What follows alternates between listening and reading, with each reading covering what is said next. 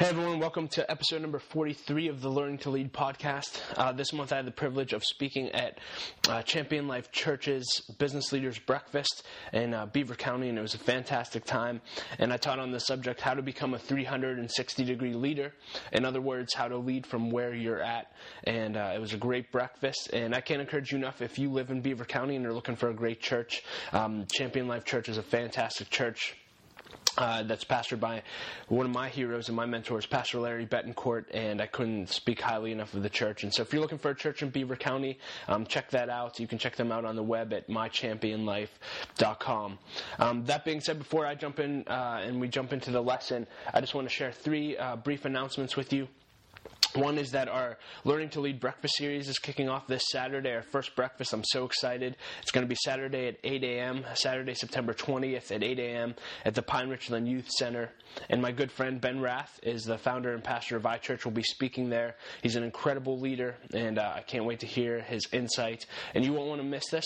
And so there's actually a link to register for this event in the show notes, and I hope to see you there. The second announcement is we have uh, our Learning to Lead small group kicked off last week, and we had a great time. And this is a small group that's going to meet twice a month, um, the second and fourth Wednesday of every month, and it's uh, it's just going to be focused on leadership development. And so it's an open group. If you're in the Pittsburgh area and want more information or want to join us, uh, feel free to email me at dougsmithlive at gmail.com and I can send you information on that. And then finally, the last announcement uh, just always try to keep leadership events in front of you. Uh, Dave Ramsey is coming to town in, uh, into Pittsburgh September 24th and 25th. And I have links to both events uh, in the show notes. The 24th is going to be an EntreLeadership event um, focused on leadership, and the 25th is going to be more of a legacy journey event event uh, that will be focused on finances. And so, uh, my wife and I will be attending both event events, and we would love to see you there. Uh, if you do go and register, uh, if you use the promotion code Doug Smith Live, uh, you'll get fifteen dollars off of each of your tickets. So that's it for the announcements. Um, just want to jump right into the lesson after that. Thank you for listening. I always look forward to joining you every month. And if there's anything I can ever do for you, send me an email. I'd love to connect with you. Thanks and enjoy the lesson. So I want to talk to you guys about becoming a 360 degree leader and or just leading where you're at. Um, that's what Pastor Larry asked me to speak about, something I'm passionate about. And so uh, just leading from where you're at. And I just wanted to open with a scripture, and it's Galatians chapter 6, verse 4, and it says this Pay careful attention to your own work. For then you will not. For then you will get the satisfaction of a job well done, and you won't need to compare yourself to anyone else. I love that. Pay careful attention to your own work, then you'll get the satisfaction of a job well done, and you won't need to compare yourself to anyone else. and I don't know about you, I'm sure you're here because you want to grow and develop to your maximum potential. And I don't think it's so hard to be content with where we're at right now and what's in our hand right now. We're always focused on what everyone else is doing or how we can climb the to the next level, how we can get the promotion. But the Bible says, hey, don't focus on all that stuff. That's all out of your control, but focus on what's in your control. Pay attention to your own work, and as you're faithful with that, God will be your promotion. And really, in your leadership journey, and this is what I've, I've certainly discovered in the past 10 years, is that there's things in your control and there's things that are out of your control. Things in your control, your actions, your attitudes, your work ethic, and what you do with what you have. Things outside of your control are when you get promoted, when you'll go to the next level, what position, who your boss is, right? We don't have control over all of those things. And really, the Bible says to trust God with those things. And so uh, I love it. I was meeting with uh, the leader of the CCO, it's a ministry in Pittsburgh, and he just said a line that I'll never forget. He said, Doug, God is the architect of your leadership journey. And when I thought about that, I said, oh my gosh, like, that's brilliant. And I look back on just the past 10 years of me growing and developing, and God brought Pastor Larry into my life, and then he brought this person and this person, and, and I'm not, I didn't do anything to make that happen.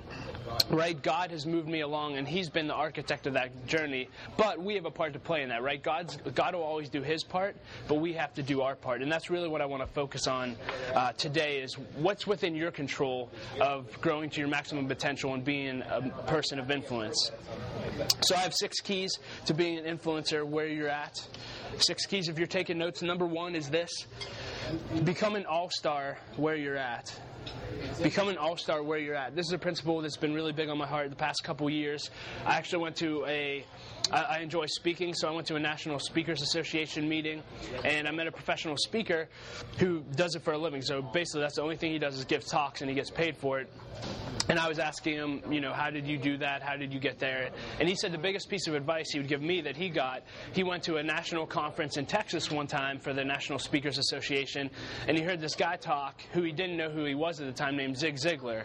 I don't know if you know Zig Ziglar, but at the time he wasn't very well known, and he was speaking, and Jeff, this guy Jeff, walked up to him during a lunch break, and he said, "Hey Zig, I enjoy speaking. How do you, how did you how do you become a world class speaker? How do you speak all over the world?"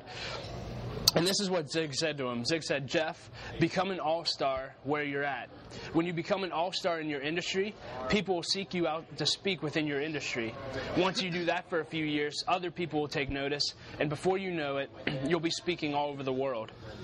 And I know that's talking about speaking, but that's true in any industry, in anything that you may put your hand to. People that produce are the ones who get freedom. People that produce are the ones that get results. And get results, they're the ones that get promoted. And so you need to be an all star where you're at with what's in your hand. One of my favorite things, this was on a sign at a grocery store. It's in your notes. But this sign was in a grocery store. It said the 57 rules of success. Number one, deliver the goods. Rule number two, the other 56 really don't matter. And that's absolutely true. And I want to encourage you to become someone who always produces. You want to be seen in your workplace as someone who, uh, hey, if we have an extra project, I want Doug to take it. I want Larry to take it. I want Brandon to take that project. And, and they know that your boss knows if I hand it to Brandon, it's going to get done. It'll get done, it'll get done well, and probably better than if I would have done it myself. And that's the type of person you need to be in every in your everyday roles. And the reality is, I think so many times we get in this dream world that, oh, you know, I'll really try hard and I'll really work hard once I get to the level whatever you're seeking to get to. Once I become the CEO, then I'll become an all-star. But you, you won't, right? In fact, I didn't just say that. Jesus said that. In Luke 16:10, Jesus said, "If you're faithful in little things, you will be faithful in large ones, but if you are dishonest in little things, you won't be honest with greater responsibilities. And if the, the, you would treat your future role the exact same way you're treating your current role now. Yeah, you may have different responsibilities, but if you don't work hard now, you won't work hard then. If you don't work with excellence now, you won't work with excellence then. So you need to become an all star where you're at and always produce and be faithful with God, what God has put in your hand. And oftentimes, it's easy things to do, right? It's just being excellent day in and day out, day in, day out, day in, day out, doing the easy things. But the hard thing about the easy things is easy things are easy to do, but they're also easy not to do, right? And it's so easy to just take for granted what we get to put our hand to every day. So, rule number one become an all star where you're at. number two, Learn while you don't have to lead. Learn while you don't have to lead. I'm reading a book right now. It's called The President's Club, and it's a really interesting book. It's basically about, it starts in the, the 50s. I think it started with Eisenhower. I'm not all the way through it, but it talks about the presidents and their relationship with, with one another. So, how presidents rely on each other. And the interesting thing is, every single president, and I'm not all the way through, but so far, every president that's gone into office, the first couple months, they thought everything they were dreaming about and they campaigned about, they're like, I'm going to come in here and change everything. It's going to be awesome. And they don't think they need anyone's help. They don't go to other presidents for advice. But within a few months, and for some of the presidents I've read about, a few weeks, they realize very, very quickly that they don't know anything, and they very, very, no one knows what it's like to sit in the seat of the president, and they need to rely on past presidents' advice to, to lead in their role. And I think that's so interesting and they end up leading on each other. It's a really interesting book if you like to read. But learn while you don't have to lead, right? So these people are constantly criticizing the people that are currently in office, but they have no idea what it's like to sit in that seat. And I don't know about you, in my, my journey so far, I, I have a desire to be a number one leader, so to speak. It'd be awesome to be a CEO, et cetera, one day. But I've never had, I've never been the number one. I've always been a number two or number three or number 500, right? I've never been that guy.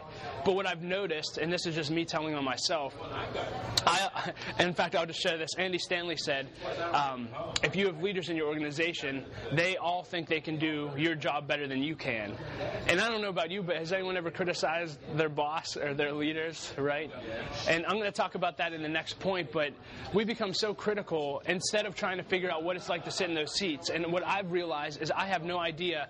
I may think I could do their job better, but I have no idea the responsibility that comes with that position. I don't know the weight that comes with it. And so when you're not in that position, it's a perfect opportunity to learn that. And so I would encourage you hey, if you want to be a church planner, spend some time with Pastor Larry and, and ask him about the price. Hey, what, what does it take to be a, a, a church leader? What's, what price do you have to pay? Because it looks glamorous from the outside, but if you ask Pastor Larry, it's a tough journey, right? And so we need to learn the price while we're not in that position so when we're there, we're more equipped. And you'll never be fully equipped, you'll never be 100% ready to step into that role, but you can be so, if you'll just take a learning, a learning attitude while you're not in that position, you'll be so farther ahead than all the other competition who just complains and doesn't do anything about it. Um, example of this. So a few weeks ago, I was meeting. I, had a, I interviewed uh, a guy who was the number two guy at Mellon for a long time, and he ended up being the chairman of the board of Mellon. He had 8,000 people reporting to him, and I was talking to him like, "That's crazy, 8,000 people." And we, I was like, "What's it like?" He was talking about the price he had to pay to get in that position, and he was talking about how detail oriented he had to be. And I stopped in because I always use the excuse of work like I'm not detail oriented and I depend on other people for the details. And he looked at me, he's like, "That's crap." And he's like, "I'm not detail oriented. Nobody is." He's like, "Who wants to Who wants to do details?" And I know there's accountants and stuff like that, but he's like, "Details aren't fun. They're boring. Nobody wants to be a part of them."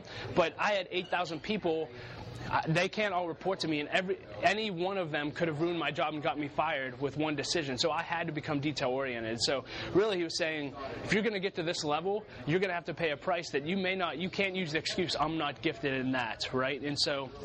I just thought it was so interesting to hear the price that he had to pay. He had to become detail oriented, and there's going to be things as we grow to the next level that we have to do, or, or, skills that we have to gain that we may not want to or know how to, but have to to the next level. Number three, on how to become a person of influence and lead from where you're at is serve your leaders. And this is all about leading up. And, and, I shared this earlier, but Andy Stanley said, if you have leaders working for you, every one of them thinks they can do your job better than you can. And that's not a bad thing. I, I would think as a leader that is a bad thing, but that's just that's the nature of the beast, right? It's, it's what leaders do. When leaders walk into an environment, they think, okay, if I was leading this, this is what I would do. But as leaders, we need to realize that. And as young leaders, we need to realize that. Uh, for me, I found myself complaining about my boss a lot to my peers, which isn't good. It didn't really solve anything. And what I realized is so I was meeting with a coworker one day, and I love this coworker because some days she agrees with me and she'll like she'll be in the mood to, to gossip, and then I really like it because I'm like, yeah, yeah, we're both on the same side. It's not good though. But then other days she's really really healthy, and she'll say, hey, let's stop talking about this, or what are you going to do about it? And one day she said to me, she said, Doug, do you know all the things you're complaining about with your boss are, are true, and those are weaknesses of hers? But I want you to know that if you were in that position, we wouldn't be complaining about those things, but I do want you to know that we would be complaining about a lot of things, right? and it made me realize, this, and I realized through that that we always criticize people in the area of our strengths. And all the areas I was criticizing my boss are things that I'm good at. I wasn't criticizing her in the area of her strengths. I know her strengths, and I would never criticize them because they're the opposite of mine.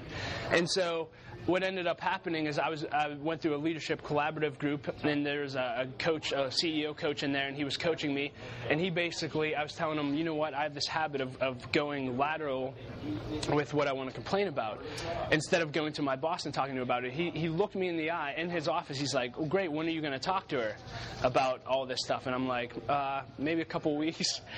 And he goes, well, how about you call her right now and schedule an appointment today to talk to her.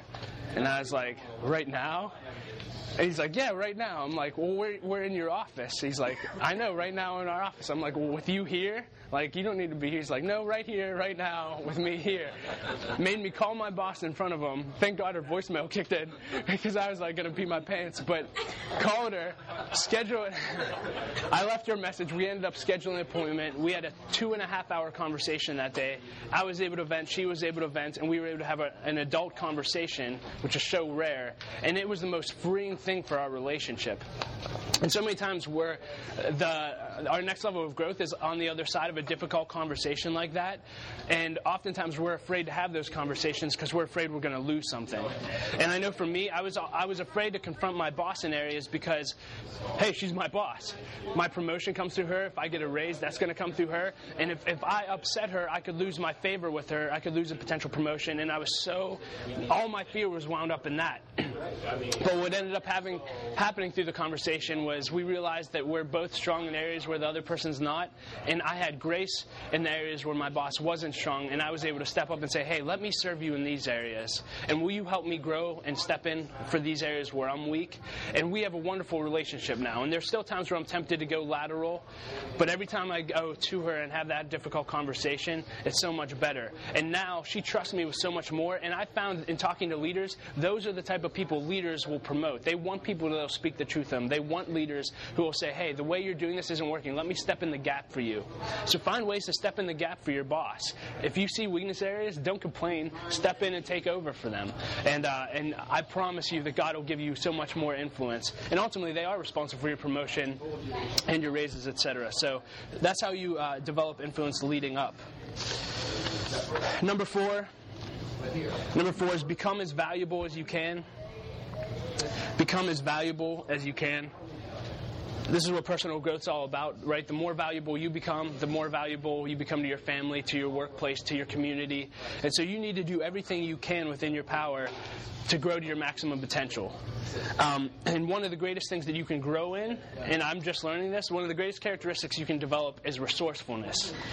And Pastor Larry and I attended a simulcast of a, of a leadership conference lately, and there's a pastor named Bill Hybels. I don't know if you know him, pastor of Omega Church in Chicago.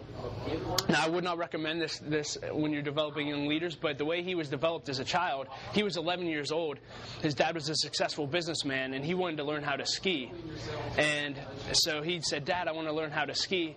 So he's 11 years old, and his dad took him to a bus station and said, "Bill, go to go to Vail, Colorado, and take ski lessons." Drops him off as an 11 year old, doesn't go with him, and Bill said he opened the door and he said, "Dad, Dad, how, where's Vail, Colorado? Uh, where where do I go?"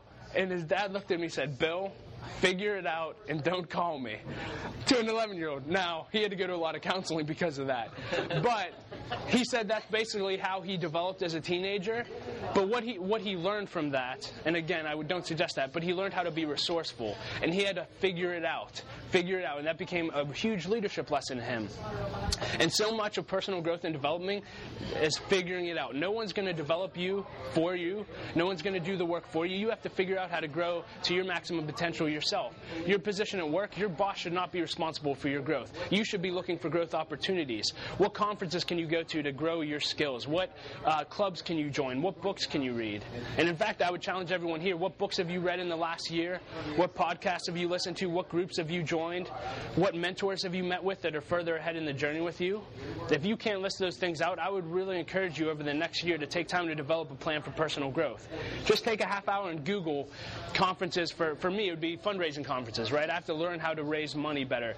I want to lead our development team, and I have a lot more responsibility in that area. So I need to learn how to raise funds with grants. I need to learn how to do mail uh, cultivation, acquisitions, all these things. My boss isn't going to sit there for hours and teach me these things, so I've had to go out and meet with experts to learn how to do that. Become as valuable as you can. And if any of you need help with a personal growth plan, I'd be glad to talk to you. I know Pastor is great at that too. Tons of resources available out there.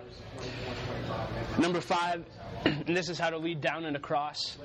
Very, very simple. Add value to everyone around you. Add value to everyone around you. Your number one goal in your organization should be to add value to the organization you work for. So every day, in addition to your role, you should say, hey, what can I do to make my organization better? And what can I do to add value to everyone around me? I wrote down some, some things that I've done in our organization that's helped me develop influence both across and under me. But maybe you start a leadership group in your workplace. I found that everyone's hungry to grow, but not everyone has places to grow or avenues to grow. So why not start something? Hey, grab a bunch of young leaders in your organization and say, why don't we go through a leadership book together? Or hey, why don't we listen to a podcast or watch a TED Talk once a week and just discuss it? Um, go through a book together, read articles, and then um, coach people. This has been huge for me in, in leading across. And so, if I see someone have a one-on-one that's difficult for them, and there's areas that they they have to grow in, if I'm strong in those areas, there's a girl on our team.